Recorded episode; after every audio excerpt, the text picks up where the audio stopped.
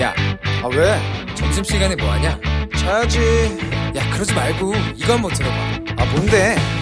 지금 당장 라디오를 켜봐 나른한 오후 깨울 시사 토크쇼 모두가 즐길 수 있고 함께하는 시간 유쾌하고도 신나는 시사 토크쇼 오태훈의 시사본부.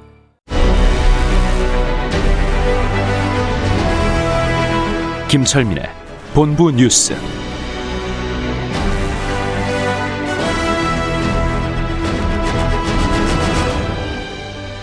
네, KBS 제1라디오 오태훈의 시사본부 2부 시작합니다. 이 시각 중요한 뉴스들 분석해드립니다. 본부 뉴스, 뉴스 핵심을 짚어주는 분입니다. KBS 보도본부의 아이언민, 김철민 해설위원과 함께합니다. 어서 오십시오. 네, 안녕하세요. 김철민입니다. 확진자가 많이 늘었어요. 예, 오늘 또 코로나 신규 확진자가 1,092명 나왔습니다. 그래서 사흘 만에 다시 1,000명대로 올라갔고요. 예. 엊그제 뭐 1,000명 아래로 일시적으로 떨어졌던 거는 이제 검사 건수가 줄어든 탓이다 이렇게 볼 수가 있겠고요. 이거 지금 방역 당국에서는 뭐 집단 감염이 좀 뭐 곳곳에서 나오고 있기 때문에 음. 확진자가 당분간 하루에 1,000명에서 1,200명 사이를 오락가락 할 것이다. 이제 이렇게 예측을 하고 있습니다. 그래서 네. 오늘부터 이제 아, 전 수도권에서 5인 이상 모든 모임이 다 금지가 됐죠. 그래서 뭐 송년회, 뭐 동호회, 신년회는 물론이고 그다음에 집들이라든지 뭐 돌잔치라든지 뭐 회가변 같은 이런 사적인 모임 다 금지 대상입니다. 네. 매달 3일까지는 모임하시면 안 되고 내일부터는 이제 전국의 식당으로 이 조치가 확대가 돼서 식당도 다섯 명 이상 들어가면 안 됩니다. 이 이런 방역 수칙 어기면 업주는 300만 원, 그다음에 이용자는 10만 원 과태료 물게 됩니다. 그리고 뭐 이제 잘 아시겠지만 겨울철 스포츠 시설 다 중단되고 관광지 다 중단됐고 네. 호텔 뭐 리조트 게스트하우스 이런 것도 그 숙박 시설 50% 이내로 음. 객실의 50% 이내로 제한이 됩니다. 네. 술 먹으려고 그 호텔이나 모텔 가시는 분들이 엄청나게 네, 거기 늘었다고 파티도 다 하더라고요. 금지됩니다. 금지 어. 대상입니다. 적발되면 다 과태료 물리고요. 예. 예, 감염병 위반법 위반 혐의로 음. 과태료 물리고 또 감염이 확인이 되면 방역 비용 구상권 다 청구됩니다. 그래서 조심하셔야 됩니다. 네.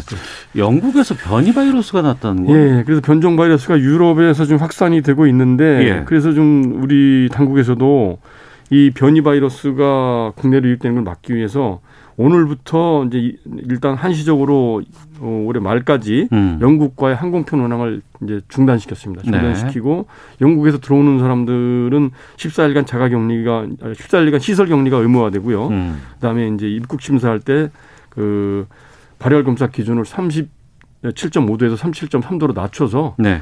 그뭐 승무원을 포함해서 전수 진단 검사를 다 하는 걸로 입국 심사 강화하기로 했습니다. 네.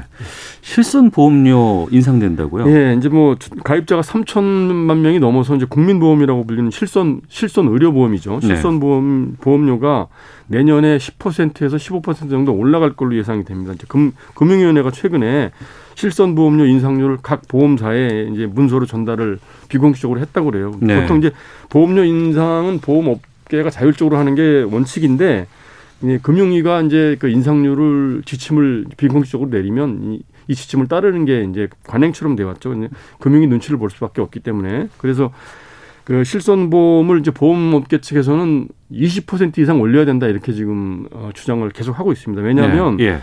이게 지금 위험 그 위험 손해율이라고 그러는데 그 보험료를 받아서 보험금을 지급을 하는 비율이 133점 지난해가 133점 134%입니다. 그러니까 어.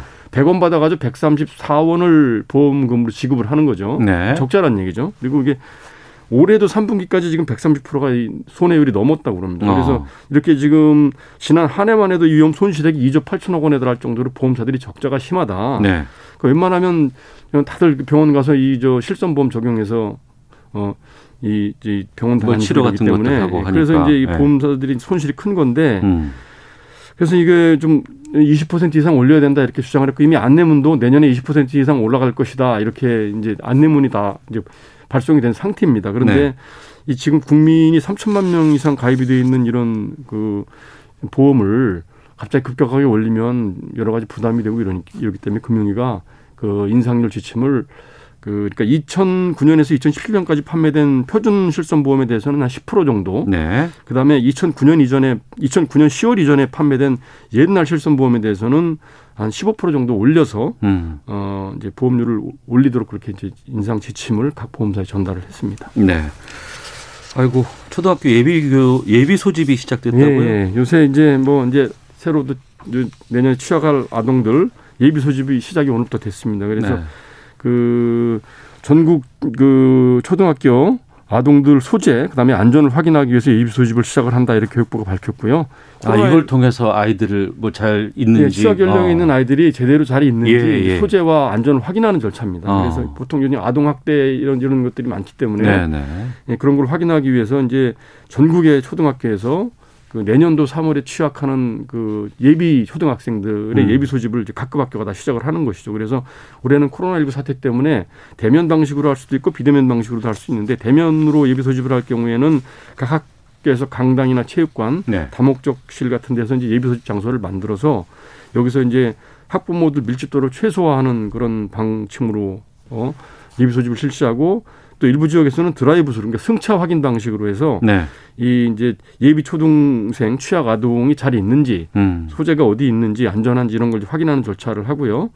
그다음에 비대면 방식으로 할 때는 온라인 뭐 영상 통화 방식으로 해서 어. 이 아동의 안전 그다음에 아동 소재를 확인을 해서 이제 각종 학교 생활을 위한 안내서도 배포를 하고 각종 신청 서류들도 이제 그 홈페이지를 통해서 다운받을 수 있게끔 이렇게 합니다. 그래서 지역별로 학교별로 일정이 조금씩 다르기 때문에 네. 해당 학교에 직접 문의를 해야 되고 부득불 예비 소집에 참여를 못할 경우에는 반드시 학부모나 보호자가 직접 해당 학교에 별도로 취약 등록을 해야 됩니다. 음. 그래서 혹시 질병 같은 사유로 이제 어, 취약을 못할 수도 있잖아요. 그렇다면 네네. 학- 보호자가 직접 해당 학교에 취약 유예나 취약 면제 신청을 해야 되고요. 이번 예비 소집에서 그 소재나 안전이 확인이 안 되면 음. 해당 학교에서 직접 그 가정을 방문을 하거나 주- 전화를 겁니다. 그래서 예. 아이가 잘 있는지 어디에 있는지 확인을 하고요. 이게 소재가 확인이 안 되면 해당 경찰서에 의- 바로 이제 수사 의뢰를 할 방침입니다. 네. 아유 또 학교 갈 때 마스크 쓰고 이제 이 네. 학생들도 초등학교 입학을 해야 되는데 뭐 엄중해도 학교는 아, 가야죠. 그렇죠. 예. 아, 가야죠, 가야죠. 교육은 받아야죠. 예. 아, 참. 김홍걸 의원 동교동 사저 처분 금지한 거 취하했다. 이건 예. 어떤 내용입니까? 이게 지금 저그고 김대중 전 대통령하고 고 이유 여사가 살고 있던 서울 송- 동교동 사저 예, 예, 예. 이게 이제 사망 이후에 유산 상속 법정 분쟁이 벌어졌습니다. 그 그랬다면서요? 아들, 들 예. 간에 이게 이호 여사가 지난 6월에 이제 사망을 하면서 유언을 남기기를 이 동교동 사저를 김대중 이후 기념관으로 사용을 해달라. 음. 그리고 지자체가 이 지자체나 후원자가 이, 이 사저를 매입을 해서 기념관으로 사용을 하게 되면 보상금이 나오잖아요. 네. 이 보상금의 3분의 1은 김대중 기념사업회에 기업, 기부를 하고 나머지 3분의 2는 김홍일, 김홍업, 김홍걸 삼형제가 똑같이 나눠 가져라 이렇게 어. 유언을 했습니다. 근데 유언을 이제 공증 절차를 거치지 않아서 법적 효력은 없는 것이죠. 네. 그런데 이제 이렇게 되니까 이 이 삼형제가 이제 이복 형제거든요. 이 이호 여사 친아들은 김홍걸 의원 한, 한 분밖에 없습니다. 음. 그래서 이제 김홍걸 의원이 이 유일한 친아들인 자신이 홀로 사죄를 상속해야 된다 이렇게 이제 주장을 하고 나선 것이죠. 네. 그러니까 이 이제 이복형인 김홍업 그 김대중 평화센터 이사장이 그 고 이호 여사가 삼형제한테 이제 균등하게 나눠 가지라고 한 취지가 확실했고 음. 이 민법상 보면은 이게 증여계약의 의사 표시로 봐야 된다. 그래서 이제 김홍걸 의원이 마음대로 처분하지 못하도록 가처분 신청을 법원에 냈는데 법원이 이걸 받아들인 거죠. 예. 그런데 이제 이거 불복을 해서 김홍 요 김홍 걸. 김홍걸 의원이 이제 네. 법원에 하- 이제 소송을 냈는데 법원이 예. 이걸 기각을 했다가 이걸 또 불복을 해서 다시 항고를 한 겁니다. 네. 그런데 이제 김홍걸 의원이 최근에 이 항고를 스스로 취하를 하면서 음. 가족들 간에 원만하게 대화를 통해서 이제 풀겠다. 그리고 이 사전은 두 분의 기념관으로 만들도록 하겠다. 이렇게 스스로 취하를 한 겁니다. 그래서 법원이 이제 그 이 동교동 사저를 처분하지 못하도록 한 이 처분이 확정이 된 거죠. 알겠습니다. 예. 여기까지 듣도록 하겠습니다. 본부 뉴스 KBS 보도본부의 김철민 해설위원과 함께했습니다. 고맙습니다. 네, 고맙습니다.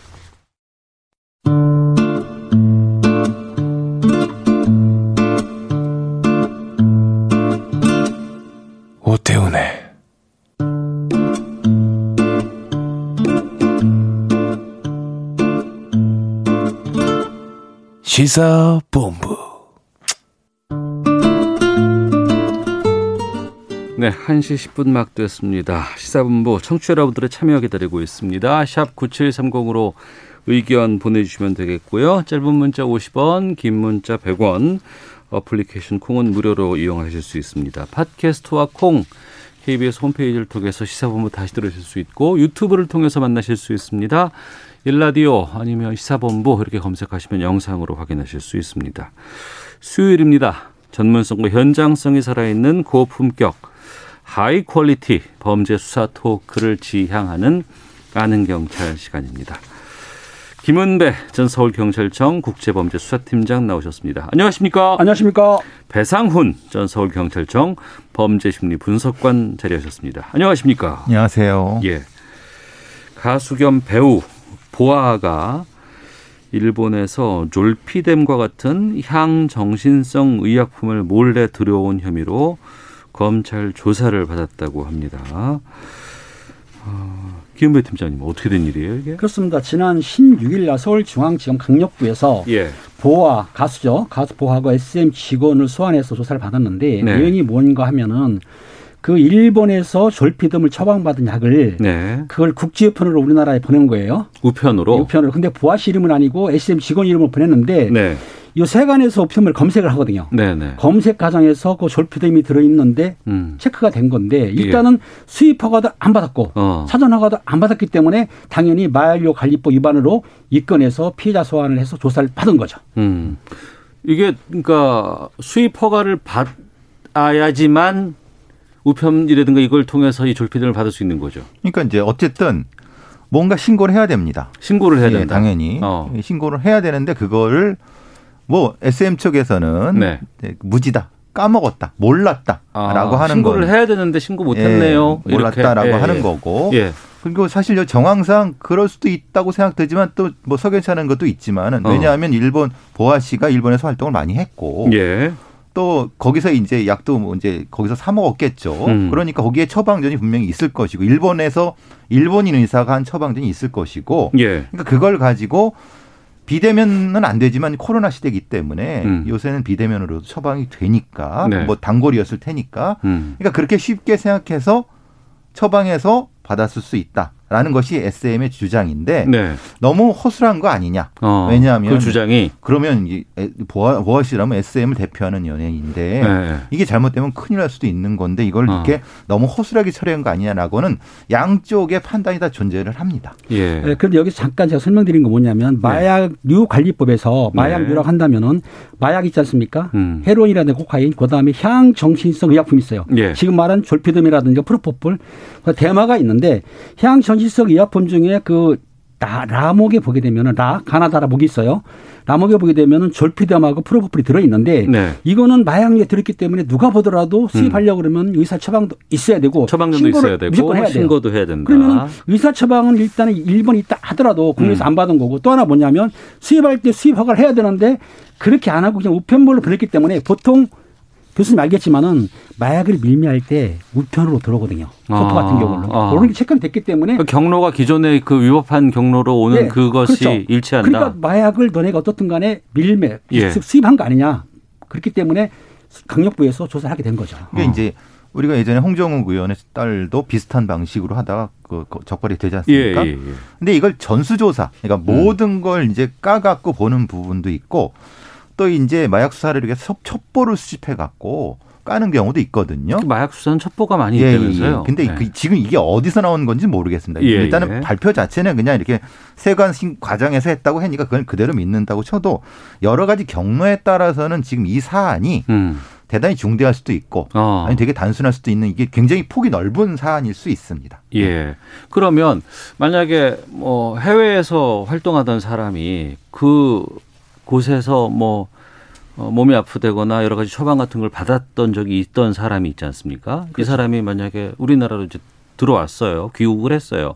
그리고 와서 그때 그 처방받았던 약을 이렇게 갖고 오거나 아니면은 이렇게 우편으로 받는 거 이거 어떻게 되는 겁니까? 법상으로 그것도 봤을 때? 신고를 해야 됩니다. 그렇죠. 지금 제가 말씀드리고 싶은 거는 음. 마약류 관리법에 해당되는 네. 항정신성 의약품은 수입 들어올 때는 수입허가 해야 되고 내가 갖고 들어올 때는 신고를 해야 됩니다. 신고를 해야. 신고해야 됩니다. 그러니까 어. 안 했다는 얘기고 예. 지금 제가 보기에는 그 졸피뎀 같은 경우에 그 연예인들이 많이 쓴다고 해요. 음. 그렇기 때문에 일반적으로 혹시라도 또 졸피뎀 등이라고 돼 있거든요. 네. 그러니까 졸피뎀 뿐만 아니라 또 다른 향정 의약품도 있다고 지금 보고 있는 거예요. 어. 따라서 지금 보아 씨가 일본에서는 처방 받아가지고 했지만 본인이 받은 것도 아니고 당시에 아마 이제 일본도 코로나 때문에 비대면으로 아마 예. 의사가 예, 옛날에 예. 보아 씨가 처음 받았기 때문에 해준 것 같긴 한데 음. 지금 SM에서는 지금 몰랐다는 얘기죠. 무지로 어. 실수했다는 예. 얘기지만 예. 일반적 얘기로 볼 때는 조금 의심이 가기 때문에 강력부에서 이걸 조사하는 거는 제가 타당한 걸로 보는 거죠. 음. 그러니까 이제 이 졸피뎀이라고 하는 게 사실은 매우 위험할 수 있는 이 약물입니다. 졸프뎀이 프로포폴 이거랑 비슷한 건가요? 예, 예, 그러니까 수면 이제 맞죠. 수면 유도제 마취제 맞죠. 같은 거. 그렇죠. 그런데 문제는 이거가 의존성이 높아지면은 예, 예. 그래서 이제 극단적 선택 쪽으로 갈 수 있는 약물이라는 겁니다. 아, 예, 예. 그러니까 유명한 반복적으로 사용했을 예, 경우에. 최진실 씨 같은 경우도 어. 이런 관련된 부분이 있었기 때문에 예. 연예인들의 이런 졸피뎀 사용 자체가 물론 그것이 대단히 순수한 의도일 수 있지만은 음. 그렇지만 이것은 그 소속사에서도 매우 조심스럽게 네. 이 해줬어야 되는데 그 흔히 말하는 관리를 해줬어야 되는데 어. SM 같은 이 큰 데서 이걸 놓쳤다 이거는 사실은 좀 이해가 안 될 수 있다는 겁니다. 예. 이게 파장이 좀 꽤 있을 수도 있겠군요. 보아 씨는 대표 SM 대표 연예인이고 그런데 이제 문제가 또 하나 있는 게 뭐냐면은 이 졸피뎀 알다시피 국내에서도 처방이 가능하거든요.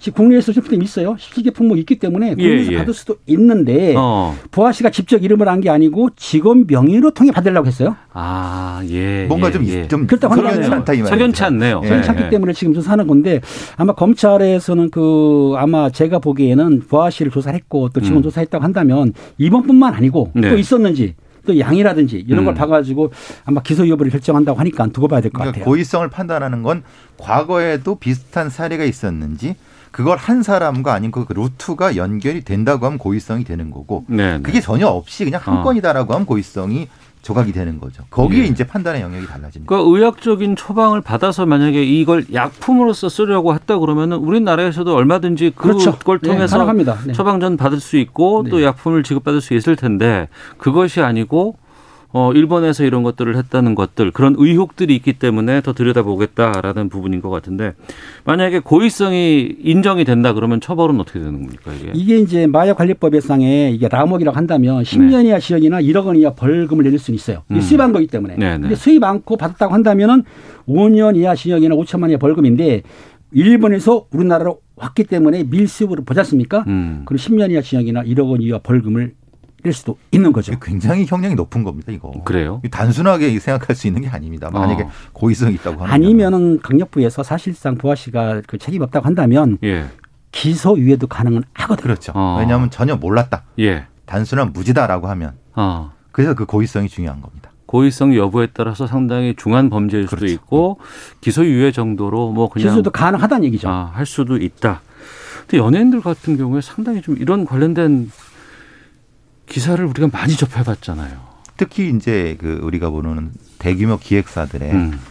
그 아이돌을 만들고 육성하는 데 있어서 상당히 힘들어하는 아이돌. 얼마 전에 그 정모 씨도 이제 대마로 저기 문제가 됐지 않습니까? 네. 거기에 뭐가 좀 문제가 있는 것이 아니냐. 음. 왜냐하면 많은 우리 어린 청소년들이 그 아이돌이 되려고 이렇게 많은 노력을 하는데 네. 그 중에서 아주 일부만 살아남아요. 어. 거기 속에서 스트레스 관리라든가 이런 것들이 우리의 시스템 속에서 우리의 세계적인 BTS도 존재하지만 음. 거기에 다다, 다다지 못한 많은 우리 청소년들이 있지 않습니까? 네. 그런 스트레스 관리가 이 기획사 차원에서 되고 있는가? 이런 어. 의문점은 분명히 존재를 하는 거죠. 예, 사실 예. 이 사건 이전에도 마약 사건에는 많이 있었지 않습니까? 음. 근데 시스템적으로 정확히 정리가 안 되고 있어요. 예, 예. 그 부분은 사실은 우리 고민해 봐야 될 것 같습니다. 알겠습니다. 검찰에서 어떤 결과 내는지 좀 지켜보고 또 그때 또 나오게 되면 좀 다뤄보도록 하죠. 전 연인의 이별 통보에 화가 난 남성이 여자친구의 집을 찾아서 행패를 부렸습니다. 근데 경찰이 불기소 처분을 해서 논란이라고 하는데 이별 통보한 다음 날 찾아가서 욕설과 함께 문을 두드려서 강제로 문을 열려고 시도를 했고 무려 4시간 동안 계속했다고요? 그렇습니다. 지난달 이 오후 7시경입니다. 그 이별을 통보받은 남성이 그 여성 친구네 집을 갔습니다. 가가지고 이제 그 다른 사람한테 물어보니까 여자친구가 집에 있다는 소리를 들었어요. 예. 집에 간 다음에 초인종을 눌렀습니다. 어. 대꾸를 안할 거 아닙니까? 남자가 예, 예, 대꾸 안 하니까는 소리친 거예요. 너 집에 있는지 다 알고 있어. 문 열어. 어. 안 열었거든요. 예. 그랬더니 도어락 아시죠? 도어락. 예, 예, 예. 도어락을 이렇게 눌러왔던 거 왜냐하면 이유가 있을 겁니다. 남녀 애인 사이에는 서로 생일 같은 걸로 도어락을 넣잖아요. 예, 예. 그때 안 된 거예요. 음. 그러니까 소리치면서 문을 때리면서 뭐 그 문자비를 막 휘어질 정도로 한 4시간 정도로 소란을 피운 거예요. 그 안에 있으면서 얼마나 무서웠을까요? 그렇죠. 일단 집에 침입은 못한 건데 네. 네. 시간 동안 행패 정도를 부리고 못 들어가다가 하고 이 남성이 간 뒤에 신고를 한 거예요. 음. 경찰에서 조사를 해가지고 일단은 혐의가 있다 해가지고 주거 침입죄로 입건을 해서 경찰에서 기소, 입건을 네, 했어요. 경찰 기소 의견으로 검찰에 송치를 한 건데 네. 담당 검사가 이거를 불기소 처분, 즉 기소 유예 처분을 한 겁니다. 어. 4시간 동안이나 이렇게 뭐 문도 두드리고 발로 차고 만약에 휘어질 정도로 이렇게 했다 그러면은 그 안에 있는 분은 얼마나 공포에 떨었을까 싶기도 한데 이런 위험성 어떻게 보세요, 배성훈 교수께서? 이게 일종의 이제 이별 범죄 아니면 이제 이걸 연인 간의 폭력이라고 보기가 너무 힘든 부분이죠. 예, 예. 그러니까 우리는 요 우리 사법기관, 그러니까 우리 이제 이제 수사기관 같은 데서는 요걸 애매하게 볼 수 있다는 겁니다. 음. 검찰에서는 그렇게 봤을 수도 있는 것 같아요. 왜냐하면 헤어진 연인 사이 아니면 연인 사이였는데 음. 둘 사이의 다툼에서 벌어진 것이다라고 판단했다고 하면 기소유예를 했을 수 있는 것 같아요. 지금 이 사람들은. 네. 그런데 문제는 그거는 이 이전의 판단이고 그 피해자는 네. 얼마나 공포에 떨었겠고 네. 그 안에서 4시간 동안 꼼짝 못하고 있는 상태였고 더더군다나 거기서만 한 것이 아니라 들어오려고 비밀번호 직접 눌렀단 말이에요. 예, 예. 무- 미수에 그쳤지만 어. 그 부분에 대한 왜 법리적 판단을 안 했느냐라고 네. 하는 것이 사실은 그렇고 이 가해자의 이, 이 행위는 이게 지속적이고 반복적으로 될 수밖에 없는 거 아니겠습니까? 음. 이 단번에 이랬다. 이건 아니죠. 예. 그러니까 그걸 어떻게 어- 왜 판단 안 했느냐 이게 참 아쉽습니다. 그러니까 아주 옛날에는 이렇게 뭐 남녀간에 뭐 서로가 다툰다거나 그러면 야 둘이서 해결하라 그래 개입하지 마 뭐 알아서 하겠지 이렇게 했던 적이 있었었어요. 그렇죠. 최근엔 그러면 안 되고요. 더욱더 특히 이런 부분에 대해서는 이게 그 범죄고 폭력일 수 있다는 것은 분명히 우리가 염두에 두고 가야 되는데 경찰에서는 이거를 기소 의견으로 송치를 했는데 검찰에서 아 기소 의견으로 기소 의견으로 네, 송치를 했는데 검찰은 기소 유예로 불기소를 내, 내렸어요. 그러니까 시각이 다른 거 아니에요. 그렇습니다. 검 경찰에서는 당연히 범죄 혐의가 있다고 봐서 예, 예. 기소 의견을 송치를 했는데 검찰에서 불기소했다는 얘기는 혹시 이 시청자가 착각할 것 같은데 불기소가 종류가 있습니다. 음. 그냥 불기소는 혐의가 없거나 범죄실 안 되면은 죄가 안 되니까 예, 예. 처벌 안 하는 게 있고 네. 또 하나는 기소유예 같은 경우에는 지금 사실은 범죄 혐의가 되고 공소유지가 될 만한데 음. 참작을 하는 거예요. 네. 검사가. 그러니까 범죄는 있다. 어. 하지만 구태여 재판장에 송, 그 기소 재판을 안 넘기겠다는 얘기고 또 하나는 기소중지 같은 경우에 기소중지 범인 없으면 못 하지 않습니까? 예, 그러니까 기소 중지. 예, 예. 불기소 처분이나 그래가지고 무조건 재판에 안 넣는 게 아니고 음. 이분 같은 이 남자 같은 경우에는 범죄 혐의가 있고 당연히 고- 고- 공소 제기할 수는 있지만 네. 한번 봐준다. 한 번 봐준다. 예, 기소 유예. 예. 거기서 이제 그 판단의 기준이 음.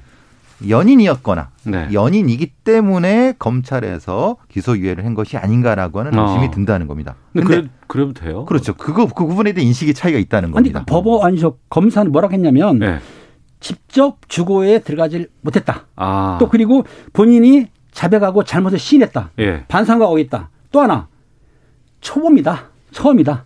이렇게 봐서 기소유예를 해준 거예요, 사실은. 지금 이제 팀장님이 말씀하신 건 이전에 계속 해왔던 얘기죠. 그렇죠. 늘 똑같이 이런, 해왔던 이런 건. 항상 반복해서 들어봤어요. 그렇죠. 예. 근데 제가 말하는 건 초범이고 뉘우치고 뭐 예, 이런 거. 예. 제가 말한 건 그 내면에 어. 내면에 존재하는 것은 네. 둘 사이의 아, 관계를 낯선 보- 사람의 집에 가서 이렇게 했으면 또 그렇죠. 다른 예, 건데 예. 그게 아닐 수도 있다라고 왜냐하면. 팔, 예전에 판례에서는 음. 비슷한 경우인데 기소를 하는 경우가 있- 있었거든요. 예, 예. 그리고 벌금 받은 것도 있었거든요. 있었죠. 예. 그런데 지금 왜 이 경우는 그 검사가 분명히 그 판례도 알을 텐데 왜 그랬느냐라고 하면 그걸 따져봐야 된다는 그럼 겁니다. 이 상황에서 볼게요. 그러니까 어떤 죄를 범죄를 저지른 혐의를 갖고 있는 사람을 판단할 때는 이 사람에 대해서 판단을 하잖아요. 그렇죠. 그런데 그럼 그 집 안에 있던 피해자, 피해자.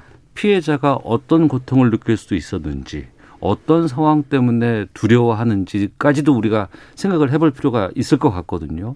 배 교수님. 근데 문제는 이겁니다. 우리의 법 체계는 어. 국가를 대신하는 검사가 그 가해자에 대해서 판단을 하는 거지 그렇죠. 피해자의 것을 고려 그건 고려 사항이죠. 어. 그러니까 영국 영미법의 당사자주의가 우리는 아니거든요. 예, 예. 그러니까 그 부분은 사실 그래서 조금 이런 부분에서는 법적인 어떤 전환이 필요하다는 법적의 얘기도 분명히 존재합니다. 어. 그러니까 이 부분은 피해자의 고통은 왜 생각하지 않느냐? 예. 안한 거냐 아니면 그거를 이제 도외시한 거냐? 음. 검사 쪽에서는 아니다. 그건 아니다. 근데 그것도 봤는데 그래도 뭐 이 정도는 기소이다라고 하면은 검사의 전적인 판단이죠. 네. 그래서 이런 문제가 사실은 지난달 9일에 동부지법에서는 그 남자 여자가 내녀 관계인데 남자가 똑같이 찾아갔어요. 헤어지자 그러니까 네. 최인정 누르고 똑같은 방법으로 문 두드렸어요. 그런데 음. 벌금 70만 원을 선고를 했거든요. 기소했네요. 예, 예. 형평성 차이가 있는데 지금 이번 것도 마찬가지로 피해자가 어. 합의를 해줬다 그러면 혹시 모르겠습니다. 기소에. 예, 예. 근데 이 내용을 보니까 피해자가 합의한 것 같지는 않아요. 어, 왜냐하면 안 했죠. 피해자가 억울하다고 지금 항고하겠다고 그랬어요. 어, 예. 그렇다고 하면 합의를 안 해준 거죠. 음. 항고하겠다고 한다면. 그렇기 때문에 아마 피해자도 합의 안 해주고 그랬는데 검사가 단순하게 그랬다고 그래가지고 처벌하는 거는 조금 문제가 있지 않았나 그렇게 언론에서라든가 사람들이 생각하는 예, 거죠. 검사의 기소 편의가 너무 자의적이지 않느냐 네. 이런 논란인 거죠. 음, 왜냐하면 판례가 분명히 존재한다고 하면은 네. 이 정도면 기소를 해서 법원의 판단을 받아 보는 것이 맞는데 음. 기소가 그 검사가 너무 너무 편의적으로 보는 건 아니냐 이런 논란이 있는 거죠. 네. 그 주거 침입죄 있지 않습니까? 아, 앞서서도 이제 기소 유예의 근거가 되는 게 뭐 초인종을 누르거나 아니면은 뭐 도어록을 뭐 잠금 장치를 풀려고 시도를 해봤지만 들어가지는 않았다라고 얘기를 하는데 주거 침입죄를 너무 우리가 이걸 꼭 들어가야지만 이걸 적용할 아니, 수 있는 건. 아니잖아요. 예. 왜냐하면 어떤 경우가 판례가 있냐면 예. 유리창 너머로 보- 봤습니다. 네. 좀 오랜 시간 봤어도 주거 침입으로 한 경우가 있습니다. 음. 그리고 이그 우리가 보통 그 집에 네. 화장실 쪽에 화장실에 창문이 있지 않습니까? 복도시, 있죠. 복도시 예, 아파트에 예. 예. 거기서 고개를 이렇게 넣어갖고 하는 경우도 주거 침입으로 했던 판례가 있습니다. 어. 그러니까 꼭 들어가야 되는 건 아닙니다. 예. 안쪽에 있는데 주거의 안정을 해치면 되는 건데 어. 그러니까 지금 이 검사님의 판단은 좀 아쉽다는 거죠. 그 소리도 들렸고 그렇죠. 쿵쿵거리는 이런 위력도 느꼈고 그렇죠. 이거는 엄청나게 큰 주거 침입의 가능성도 있는 거 아니겠어요?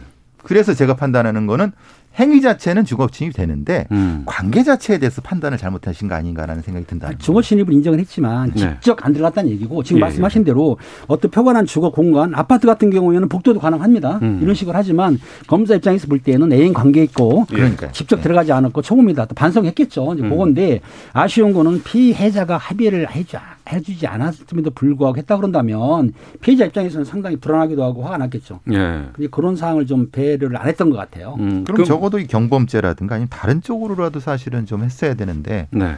이건 완전히 그 어, 무죄 형태로 만들어 만들어 버린 아니, 거 무죄는 아닙니다. 왜냐하면 기소의 사건에서 지금 검사가 했지만은 예. 이게 또 다른 사건이 뭐좀 다시 조사간다 그러면 기소할 수가 있어요. 아, 그 다음에 예, 일사 부재에 아, 해당되지는 반복적으로 않습니다. 예, 예. 가- 가능합니다. 가능한데 아, 반복적으로. 단지 이제 본인이 반성한다고 그래가지고 해줬지만 어. 근데 이 주거 침입죄가 3년 이하 징역이라든가 500만 이하? 벌금이기 때문에 그렇게 강한 범죄는 아닌 거죠. 음. 그러니까 기소에도 가능은 합니다. 네. 남녀가 이제 아니 뭐 어쨌든 간에 이제 서로가 이제 좋아하는 사이였다가 이별을 누가 통보하기도 하고 해요. 그러면 이제 그 통보를 받은 입장에서는 상당히 좀 분노가 있을 수도 그렇겠죠. 있겠죠. 네네. 그때 감정은 상당히 좀 힘들 겁니다.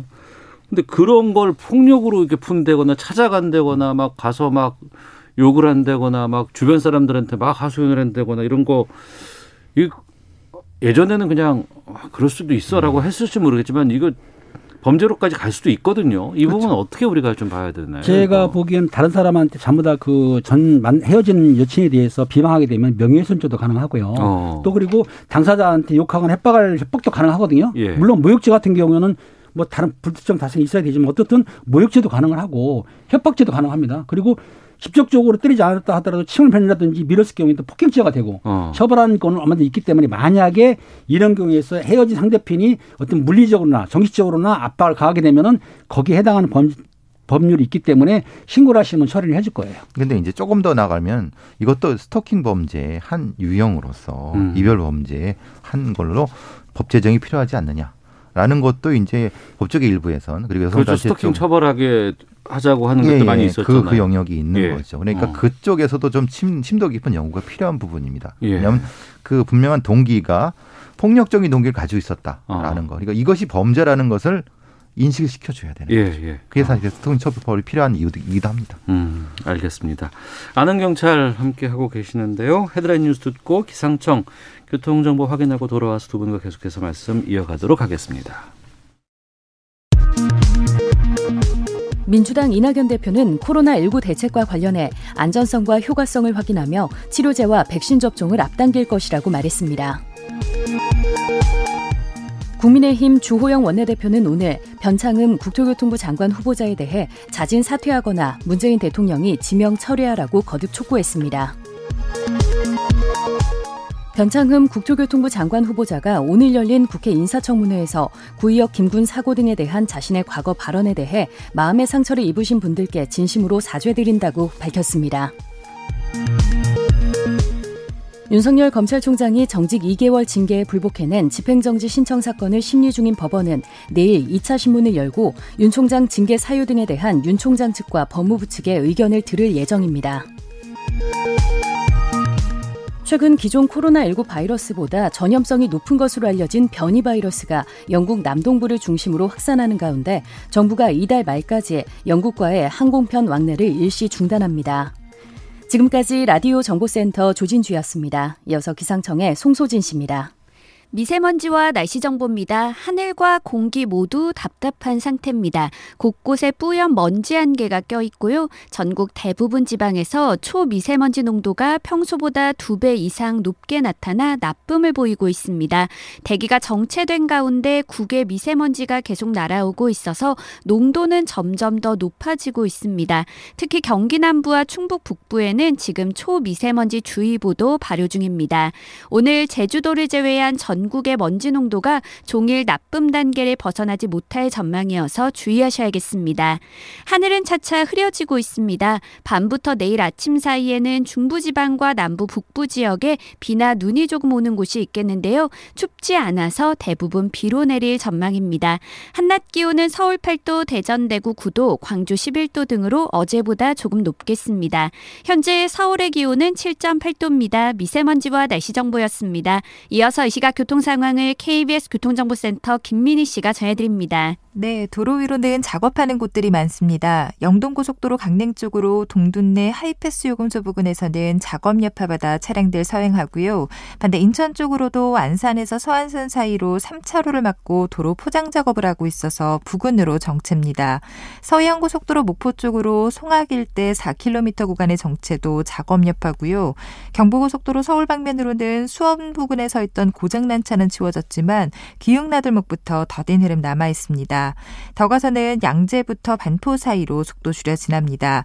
반대 부산 쪽으로도 한남부터 서초 사이와 다시 신갈분기점에서 수원 사이로 정체고요.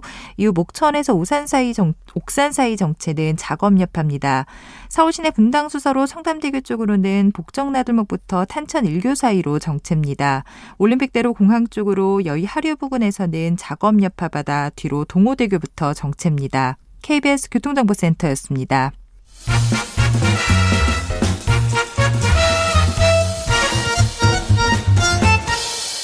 오태훈의 시사 본부.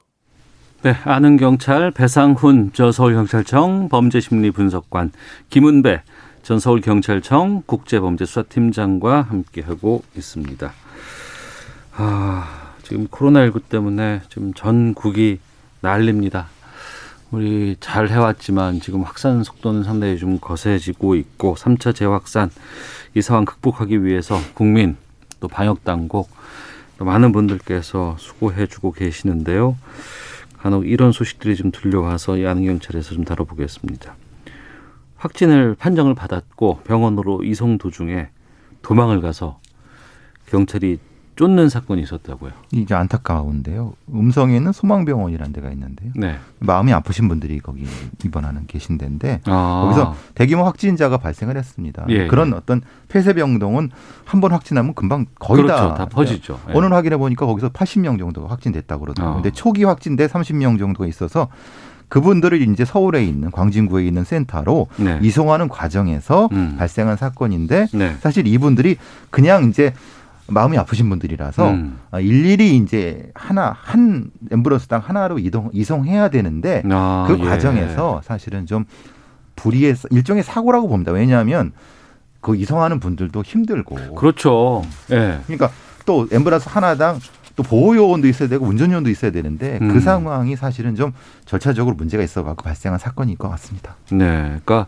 한 명의 확진자를 병원으로 이송하는 과정에서 특히나 이제 그 여러 가지 좀 그 불편하신 분들을 이송하니까 상당히 많은 인력과 장비가 투입돼야 되는 상황이었고 예. 그 가운데 사고가 발생을 했다. 근데 전체는 37명입니다. 예, 예. 그러니까 그분들을 다 태워 갖고 그 센터 지하로 왔는데 그러면 뭐 같이 이송할 수 없지 않습니까? 어. 한 명씩 이송을 해야 되니까 예, 대기를 예. 지하에서 해는 해야 되니까 예. 대기하는 과정에서 잠깐 눈 파는 사이에 음. 이분이 택시 타고 도준하신 거죠. 지금 이 건은 이제 국립건강 건강센터라고 해가지고 거기에 음성에서 온 구급차가 네. 그 차에 두 명이 타 있었거든요. 예. 두 명이 타 있었는데 아마 구급차 대원이 아마 접수하는 과정에 자리 비었던 명이에요. 그러니까 어, 예. 그 중에 한 명이 어. 안전벨트를 풀고 나와서 지나가는 택시를 타고 예. 충북 음성으로 가자겠다는 거예요. 어. 그리고 음성으로 가자고 해서 충주까지 왔는데 그 택시 기사분이 보니까 예. 환자복도 입었지. 예. 또 그분이 약간 말을 횡설설했던 것 같아요. 돈도 충주까지 택시 타고 가셨어요? 또? 갔어요. 예, 어. 충주까지 갔습니다. 그래가지고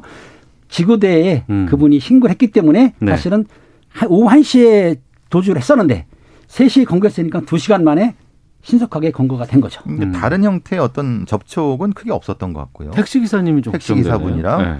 그 경찰, 네. 지구대, 예, 지구대. 지구대, 지구대 분들이랑 아, 출동한 지구대 경찰도 그렇죠. 예, 그렇죠. 예. 접촉했는데 그, 접촉을 했었으니까. 그쪽만 있었지 어. 사실은 더 큰 피해는 없었던 것 같고 예, 예. 사실 이게 에, 좀 조심스러운 거는 고생하시는 구급차 구급 요원들한테 사실은 좀 될까 굉장히 고생을 많이 하시거든요. 그, 그렇죠. 예, 예. 근데 잠깐 잠깐 왜냐하면 어. 이게 또 인원이 더 필요합니다. 예, 예. 그러니까 최소한 한 분을 이송하게 되면은 음, 두 분 이상이 보호 요원이 있어야 되지 않습니까? 그렇죠. 예. 이제 운전하는 분 빼면 세분 있어야 되는 거예요 최소. 어, 어. 근데 그 일- 인력이 지금 되냐 이 말입니다. 이 상황에서. 그- 그러니까 이런 거는 좀 사정이 좀 있었지만 그래도 좀 사- 이런 어떤 허점이 있었던 것도 맞는 거고요. 예. 비슷한 경우에 뭐 판결까지 나온 게 있었는데 코로나19 상황이 심각했을 때 자가격리 통보를 무시하고 KTX를 타고 장거리 여행 떠난 사람이 벌금형을 받았다고요. 그렇습니다. 이거는 이제 감염병 예방 및 관리에 관한 법률 위반죄에 대해서 벌금이 500만 원이 선고됐는데요. 네. 이분 같은 경우에는 클럽을 방문해 가지고 코로나 확진이 됐는데 자가격리 하라는 거를 무시하고 음. KTX를 부산에서 타 가지고 수원까지 간 다음에 또 다음날 세- 또 4시경에 KTX를 또 타고 다시 온 거예요. 어. 이유 없이 예, 돌아간 예. 거죠. 그렇기 때문에 거 법원에서 볼 때는 아마 그 자가격리를 아주 상습은 아니겠지만 임의로 위반에 따라 가지고 벌금형 음. 500만 원을 선고했던 거죠. 이건 사실 고의성이 너무 심한 고의성이 좀 보인다. 왜냐하면 예. 놀러 갔다가 음. 또 놀러 왔는데 그걸 자기 차가 아니라 네. 혼자가 아니라 케이스 쓰면 다중이지 않습니까? 그렇죠. 수십 그렇죠. 명이고 예, 예. 그, 그 사람이 만지는 걸 다 만졌을 수 있으면 수백 명이 될 수도 있거든요. 음. 이거를 아는 사람이 그렇게 했다고 하면 이건 상당히 그건 이 위험 가능성 이런 음. 것들 처벌 가능성이 높은 거죠. 이렇게 하면 안 되죠. 그러니까 이 코로나19 확진도 늘면서 자가격리도 상당히 많이 늘거든요. 근데 자가격리를 그냥 단순하게 어 나 회사 안 간다, 학교 안 간다 이렇게 생각하시는 분들도 계세요. 절대 그러면 안, 되- 안 되거든요. 이게 지금 그 확진이냐 아니냐 이 기로에 있고 남한테 이걸 퍼뜨릴 수 있느냐 아니냐라는 것들을 차단하기 위해서 막기 위해서 자가격리를 해야 되는 조치인데 자가격리 떨어졌는데도 불구하고 밖에 나가서 뭐 술 사 갖고 온다거나 아니면 누굴 만난다거나 이거 큰일 나는 거거든요. 이게. 그렇죠. 다른 사람에게 전파시킬 우려이기 때문에 음. 강력하게 처벌해야 되는 거죠. 이게 젊은 사람들은 그 위험성을 못 느끼는데 네. 만약에 그 접촉을 자기가 어르신들한테 접촉시켜 갖고 음. 생명 위험을 정했으면 이건 그거 책임을 어떻게 질 겁니까? 그러니까요. 본인은 사실은 미 약, 약한 증상으로 넘어갔다 하더라도 음. 이 부분은 상당히 중하게 생각해야 되죠. 이 자가격리 위반하고 나서 벌이 처벌은 최대 어떻게 내려질 수 예, 있어요? 1년 이하 징역이든지 아니면은 천만 원, 1천만 원 이하 벌금이기 때문에 예. 지금 아까 말씀드린 500만 원 벌금할 수도 있고 또뭐뭐 다른 분 같은 경우는 200만 원 벌금한 적도 있어요. 상황 네. 따라서 그 시- 시기라든가 횟수라든가 범행 상황에 따라서 벌금은 차등을 하기 때문에 음. 어떻든 이 형법상 처벌뿐만 아니라 고의적으로 다른 사람한테 그 코로나를 옮겼을 경우에는 민사처 민사소송도 가능하거든요. 민사도 민사적 책임도 지게 예. 됩니다. 네. 아. 자 그리고 방역의 빈틈을 이용해서 이른바 꼼수 영업을 하는 곳도 있다고 하는데 어떤 꼼수가 있었습니까? 네, 이건 이제 소위 말하는 학원가의 변칙 영업이라든가 아니면은 일종의 스터디 카페 같은 데라든가 이런 데를 네. 그러니까 통째로 빌려 갖고 어. 그러니까 이제 하- 일종의 학원 영업을 하는 형태가 된 거죠. 아 장소를 빌려서 빌려 갖고 이제 사실은 거기에는 손님이 따로 있는 것 같지만 사실은 같은 손님들이었던 거죠. 아, 그 학원 영업은 못하게 했으니 그렇죠. 스터디 카페라든가 영업이 허용된 그런 것들을 공간을 빌려서 학원을 거기서 차린 거군요. 그렇죠. 이거를 와, 이게 물론 이해는 합니다. 왜냐하면 너무 어렵고 힘들다 하더라도 근데 네. 지금 이 국가적인 위기 상태에서 음. 자제해 주셨으면 좋겠다. 너무 너무 꼼수 영업이라서 네. 참 안타깝습니다. 그래서 꼼수 영업이 지금 많은 게 뭐냐면 유흥업소 같은 경우에도 노래방을 빌린다는 거예요. 노래방 자체를 노래방을 빌린다. 빌리기도 하고 거기서 어. 이제 사람들 보내는 것도 그림도 한다면 또 숙소를 빌리는 거, 숙박업소 네, 하시잖아요. 네. 예. 그 파티를 할 때 숙박업소를 빌려가지고 술도 세팅해주고 또 접대부도 보내는 식으로 해가지고 음. 꼼수 여행 하는 거죠. 그리고 지금 대중업소도 9시까지밖에 영업이 안 되지 않습니까? 그렇습니다. 리고 새벽 5시까지는 쉬어야 되는데 새벽 5시에 문을 열어가지고 오후 오히려, 12시까지 예, 오후 12시, 새벽 오후 12시 5시부터 예, 술 먹어요. 아침 술을 하신 거죠. 아. 그렇게 술. 아예 하는 거예요. 그렇기 때문에 영업 시간 그때는 아니었으니까. 네. 그렇죠. 네. 그게 피해서 하는 거기 때문에 그렇다고 지금 물론 어려운 줄 알지만은 어. 정부에서 권장하는 걸 지켜야 되는데도 불구하고 그냥 꼼수 영업을 한다는 게 아까 교수님 말한 대로 스터디 카페, 예. 독서지 이런 데도 학원에서 한다는 거예요. 방을 예. 빌려 가지고. 아. 그렇다고 한다면은 전파가 더 쉬워지는 거죠. 예. 많은 분들이 지금 힘들어 하십니다. 그리고 너무 안타깝기도 하고, 아, 내 잘못이 아닌데, 하지만 피해는 내, 내가 보고 있다라고 하는 분들도 상당히 많이 계십니다. 뭐 자영업자들도 힘들고, 학교 제대로 못 가본 아이들도 있고. 근데 좀 이 상황 좀 빨리 끝내기 위해서는 좀 많은 분들의 협조가 좀 필요하고, 함께 좀 방역 지침 잘 지켜주셨으면 좋겠습니다.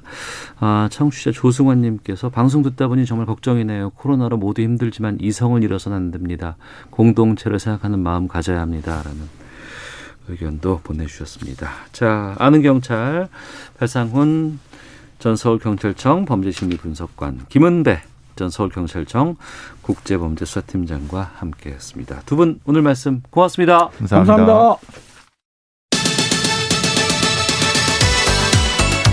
오태훈의 시사본부는 여러분의 소중한 의견을 기다립니다. 짧은 문자 50원, 긴 문자 100원의 정보 이용료가 되는 샵 9730, 우물정 9730번으로 문자 보내주십시오. KBS 라디오 앱 콩은 무료입니다. KBS 라디오 오태훈의 시사본부. 지금 여러분은 대한민국 라디오 유일의 점심 시사 프로그램을 듣고 계십니다. 네, 어제 시작됐죠. 어, 행정안전부 전해철 장관 후보자, 또 보건복지부 권덕철 장관 후보자 인사청문회 시작으로 국회 어, 지금 인사청문회 전국에 들어왔습니다. 그리고 오늘은 어, 국민의힘이 낙마로 꼽은 변창흠 국토교통부 장관 후보자의 인사청문회가 진행이 되고 있습니다. 김성환의 뉴스 소다에서 이번 인사청문회에 대해서 좀 정리해 보도록 하겠습니다. KBS 제일 라디오 저녁을 책임지는 시사야의 진행자입니다. 시사평론가 김성환 씨와 함께합니다. 어서 오세요. 네, 안녕하세요. 예. 과거에는 인사청문회 한다 그러면 며칠 전부터 엄청 뜨거웠었는데 네. 음, 이번에는 주로 그러니까 만약에 인사청문회 전국 이렇게 얘기를 하면 이제 몇 건이 몇 분이 이제 다 같이 음, 네. 시즌을 맞는 거 아니겠어요? 근데 거기 보면 꼭 한 사람만 주목되는 경우가 많이 있었습니다. 아무래도 야권 입장에서는 선택과 집중이 필요한 거죠. 네. 음. 모든 후보를 다 낙마해야 한다. 이렇게 각- 하는 것은 장관 부로 본다 그러면 다 중요할 수 있지만 네. 예. 뭐 그렇게 하는 것은 일단 뭐 역량을 낭비한 소모하는 음. 것이기도 하고요. 예. 뭐 국민들께서도 그 부분에 대해서는 좀 납득하기 어렵다고 생각할 수 있으니까 음. 좀 가장 문제가 있다고 생각하는 후보 한 명을 이렇게 콱 찍죠. 네. 찍어가지고 그럼 아, 언론도 그쪽에 집중이 되고 그렇죠. 예. 그렇게 하면서 이번 인사에 어떤 그 인사가 제대로 이루어지지 못했다고 하는 점을 부각하는 그런 음. 전략들을 보통 취하죠. 네. 그분이 이제 변창흠 후보자 아니에요, 이번에. 네. 예, 예. 지금 오전 내 진행됐잖아요. 어, 진행됐는데요. 네. 일단 시작부터 분위기가 별로 좋지 않았습니다. 여야 의원들 간에 고성이 오가는 일이 벌어졌고요. 음. 어, 청문회는 계획가 됐지만 40분 동안 제대로 청문회가 진행되지 못하는 일이 벌어졌습니다. 네. 이 국민의힘 의원들은 뭐 이미 어, 낙마시켜야 된다 이렇게 얘기를 해왔었기 때문에 음. 청문회장 복도에서 피켓 시위를 벌였다고 해요. 네. 결혼부자가 SH공사 차장 시절에 발언한 그거를 빗대 가지고 음. 구의역 김군의 희생을 모욕하지 마십시오. 임대 사는 사람들도 외식합니다. 네. 뭐 이런 이제 문구를 거기에 써붙였다고 하고요. 어, 변 후보자도 사실 그런 별로 좋지 않은 여론들을 잘 알고 있죠. 음. 그래서 이례적으로 모두 발언을 굉장히 길게 했어요. 아, 변창흠 후보자가 네네. 예, 예. 보통 그렇게까지 길게 하지는 않는데 예. 모두 발언에서 자신의 인생을 돌아보게 됐다. 음. 어, 그러면서 자신의 과거 발언과 관련해서 90도로 허리를 굽혀서 사과를 했습니다. 예. 어, 그리고 주택 시장을 안정시킬 수 있는 정책 방향에 대해서도 아주 장황하게 설명하기도 했습니다. 음.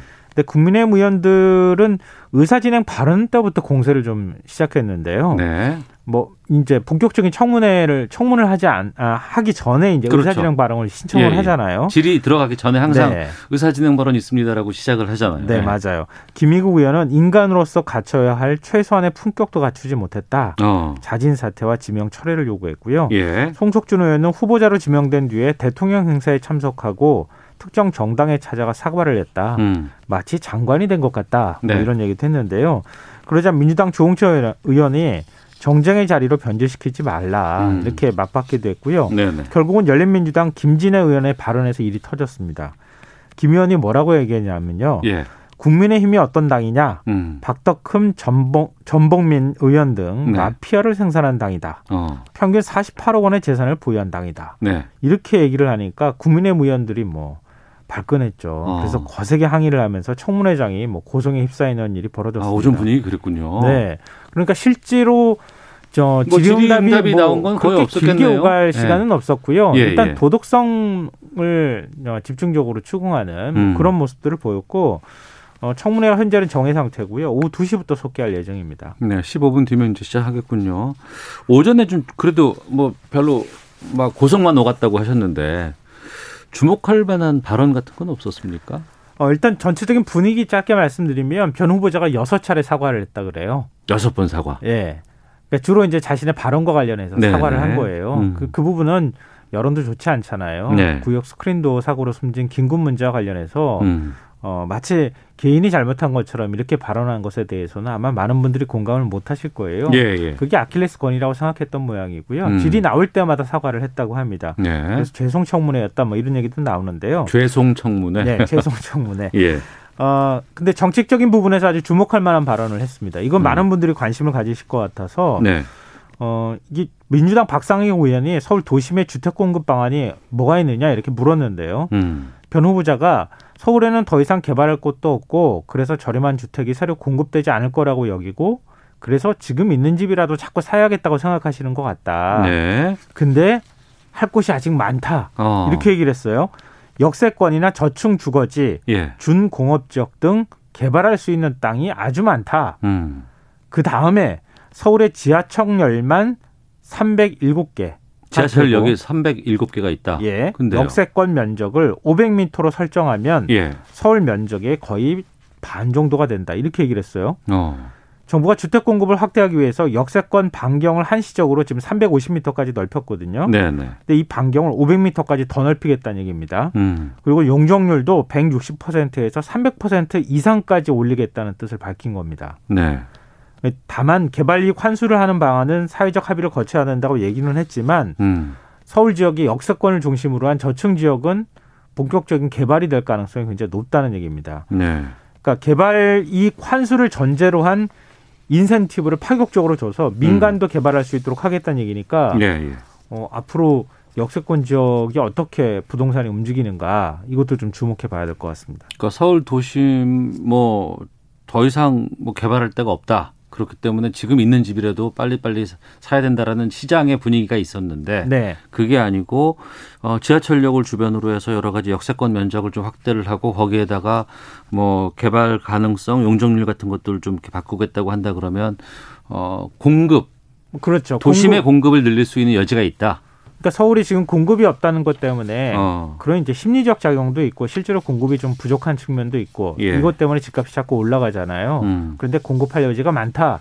적극적으로 내가 공급하겠다 이런 얘기를 한 거예요. 음. 이렇게 해버리 해버릴 경우에는 지금 집값이 계속 올라가는데 심리적인 요인이 상당 부분 위축이 될 가능성이 있지 않겠습니까? 알겠습니다. 그런 부분 주목해봐야 될 것 같습니다. 정책적인 부분이라서 이제 갖고 오셨고요. 오후에도 또 계속 논란이 되고 할 것 같은데 그래도 지금 아무래도 그 사과 부분인 거 아닌가요? 음, 그렇죠. 그게 제일 큰 뭐 쟁점일 것 같습니다. 네. 근데 일단 오전 청문회를 지켜본 기자들이 기사를 쓴 것들을 보면요. 그렇게 날카롭지 못하다. 야당의 질의가. 아. 이런 얘기를 해요. 예. 그걸 보니까 그 동안에 굉장히 많은 의혹이 제기된 것 같지만 네. 실제로 쟁점이 되는 그런 의혹은 몇 개 안 될 것 같다는 얘기를 합니다. 말씀하신 막말도 있었고 그다음에 이제 지인 이제 뭐 채용 뭐 의혹 채용 문제 예, 뭐 예. 굉장히 여러 가지가 있었죠. 예. 그러니까 지금 말씀하신 것처럼 스크린 도어 사고로 숨진 김군에 대해서 위탁받은 업체 직원이 실수로 죽은 것이다 이렇게 음. 발언한 것 이것 외에도 네. 아파트 시세 차익, 자녀 유학비, 자동차세 상습 체납, 동문 지인 특혜 채용 예. 뭐 국민의힘이 그동안에 제기됐던 의혹이 많은데요. 어. 이거 다 제가 말씀드려야 될지 모르겠어요. 시간상 다 말씀드리는 게 맞는지 모르겠는데 짧게 짧게 일단 하나하나씩 짧게 예. 짧게 말씀드리면 2006년에 방배동의 나홀로 아파트 음. 이게 사실은 빌라죠. 네. 5층이 넘어가면 빌라 그 아파트라고 하거든요. 음. 6층짜리입니다. 예. 근데 이걸 5억 2,300만 원에 구입하면서 영끌을 해서 3억 원을 카드 대출로 어, 받았다. 음. 이런 겁니다. 근데 이게 시세 차익으로 얻었다 이렇게도 얘기하는데 지금 그 집에 여전히 거주 중이거든요. 아직도. 예. 어. 그러니까 이게 시세 차익을 얻은 것인지 이 예. 부분에 대해서는 좀 의문이 찍히는 상황이고요. 예. 그리고 3억 원 대출 카드 대출을 받았다고 하는 건데 음. 보통 이제 당시에는 40% 정도밖에 대출을 못 받는 시절이었거든요. 규제 때문에. 네. 그런 경우에 요즘에도 집 사는 분들은 카드 대출을 받는 경우도 있어서 이게 큰 쟁점이 될 것 같아 보이진 않습니다. 장녀가 2016년 예일대 입학 과정에서 인턴 증명서를 제출을 했는데 당시 국립중앙박물관 인카문명 전시회 인턴으로 일했다고 돼 있지만 네. 실제로 어, 응시 자격은 학사 이상 학위 소리자다. 음. 당시 인턴은 한 명이었다. 음. 어, 스페인어나 영어 자료를 번역하는 봉사를 했다고 하는데 이거 인턴 증명서 조작한 거 아니냐 뭐 이런 식의 얘기가 나왔는데 네. 이것도 봉사활동을 했다고 하는 사실이 확인이 된 건데 음. 근데 이것도 사실은 큰 쟁점이 될 것 같아 보이지는 않습니다. 어, 자녀 유학비 의혹이 있기는 한데요. 네. 뭐 예일대하고 시카고대 석사까지 하는데 학비 1억 2천만 원 가량을 사용했고 결혼 혼수 비용으로 1,100여만 원을 지원했다고 하는 게 이게 과하다고 말할 수 있겠는가? 음. 네, 이런 것에 대한 의문이 또 있는 상황이기도 하고요. 자동차세는요? 자동차세 상습차는 아마 많이 들어보셨을 거예요. SH공사 사장 재임 시절인 2014년 11월부터 음. 한 3년 동안 다섯 차례 차량 압류 통보를 받았다. 세종도 교수 시절까지 합치면 총 10차례 압류가 된 거다. 네. 뭐 세금도 왜 안 내서 차량이 음. 압류가 되냐. 예, 뭐 예. 개인 관리 잘못한 거 아니냐. 이런 지적도 있습니다. 음. 사실 아픈 거는 이런 거죠. 어찌 예, 보면. 예. 어, 그리고 지인과 동문 특혜 채용했다고 하는 의혹인데요. 이게 아마 제일 큰 오후에 쟁점이 될 가능성이 있어 보입니다. 네. 어, 국민의힘 의원들이 SH공사 자료하고 서울시 감사 보고서를 근거로 이제 제기하고 있는 의혹인데요. 어, SH 사장으로 임- 취임한 이후에 새롭게 임명한 임직원 가운데 약 30% 18명이 소속 후보자 학교하고 직장 어, 시민단체로 얽혀 있다. 네. 어, 1급 이상 고위직 9명 가운데 7명이 음. 변호보자 동문이나 지인이다. 음. 서울시 감사위원회가 감사까지 해서 채용 과정에서 사장이 최종 합격자를 결정한 부분은 주의 조치를 주기도 했었다. 네. 이런 내용입니다. 근데 변호보자는 좀 얘기가 달라요. 어, 전문가 채용을 위해서 2014년부터 개방형 직위제도를 도입을 했고 네. 공모심사 과정에서 노동조합 위원장까지 참여를 했기 때문에 굉장히 음. 공정하게 심사가 제- 됐다고 얘기를 하고 있습니다. 이 부분에 대해서 이제 오후에 이제 청문회에서 뭔가 나타날 거 아니겠습니까? 네네. 어제 청문회는 어떻습니까? 어제도 역시 좀 맥빠진 청문회였다는 얘기가 나와요. 한 방이 음. 없었다는 평가가 있는데요. 그게 뭐 이제 언론들의 대체적인 평가입니다. 어, 그동안에 제기됐던 의혹을 반복하는 하는 수준이었는데 네. 전해철 행정안전부 장관 후보자에 대해서는 아무래도 친문으로 분류되는 후보잖아요. 네. 그리고 당내 삼선 중진이고 선거 관리 제대로 하겠느냐 이 의문을 제기하는 목소리가 제일 컸습니다. 네. 어, 그리고 권덕철 후보자의 경우에는 어, 2015년 메르스 사태 당시에 보건복지부 보건의료 정책실장을 음. 지냈고요. 그 당시에 정은경 질병관리본부 질병예방센터장하고 호흡을 맞춘 그런 아. 경험도 있어요. 예. 문재인 정부 시절에 보건복지부 차관을 지금 지냈거든요. 네. 그러니까 전문성은 있는 거죠. 음. 그러니까 다른 의혹 제기보다는 이 백신 실패, 방역 실패에 대한 추궁들이 많이 있었는데요. 네. 권 후보자는 사실이 아니다. 음. 아, 전 세계적인 코로나19 상황에서도 우리는 좀 양호한 상황이 양호한 편이다. 내년 11월 독감이 유행하기 전에 면역 체계를 확보하면 된다고 생각한다. 이런 얘기를 했습니다. 예. 전해철 권덕철 후보자에 대한 인사 청문 보고서는 채택됐다고 하고 네. 변창흠 후보자에 대한 청문 보고서 채택은 어떻게 전망하십니까? 안 될 것 같아요. 이거는 어. 야당에서는 아마 채택 안 하려고 할 거고요. 예. 여당은 뭐 당연히 채택하려고 할 텐데 음. 뭐 이렇게 하면서 시간이 지나면서 자연스럽게 대통령이 임명하는 수순으로 가지 않을까 싶은데 예. 오후 청문회에서 어느 정도 설득력 있게 해명하느냐 이게 아. 쟁점이 될 것 같습니다. 예, 5분 뒤면은 아마 청문회 재개되겠군요. 네. 알겠습니다. 여기까지 하도록 하죠. 어, KBS 제일라디오 시사의 진행자 김성환 평론가와 함께했습니다. 고맙습니다. 네, 고맙습니다. 예, 시사본부 마치겠습니다. 아, 내일 12시 20분에 다시 인사드리겠습니다. 오태훈이었습니다. 안녕히 계십시오.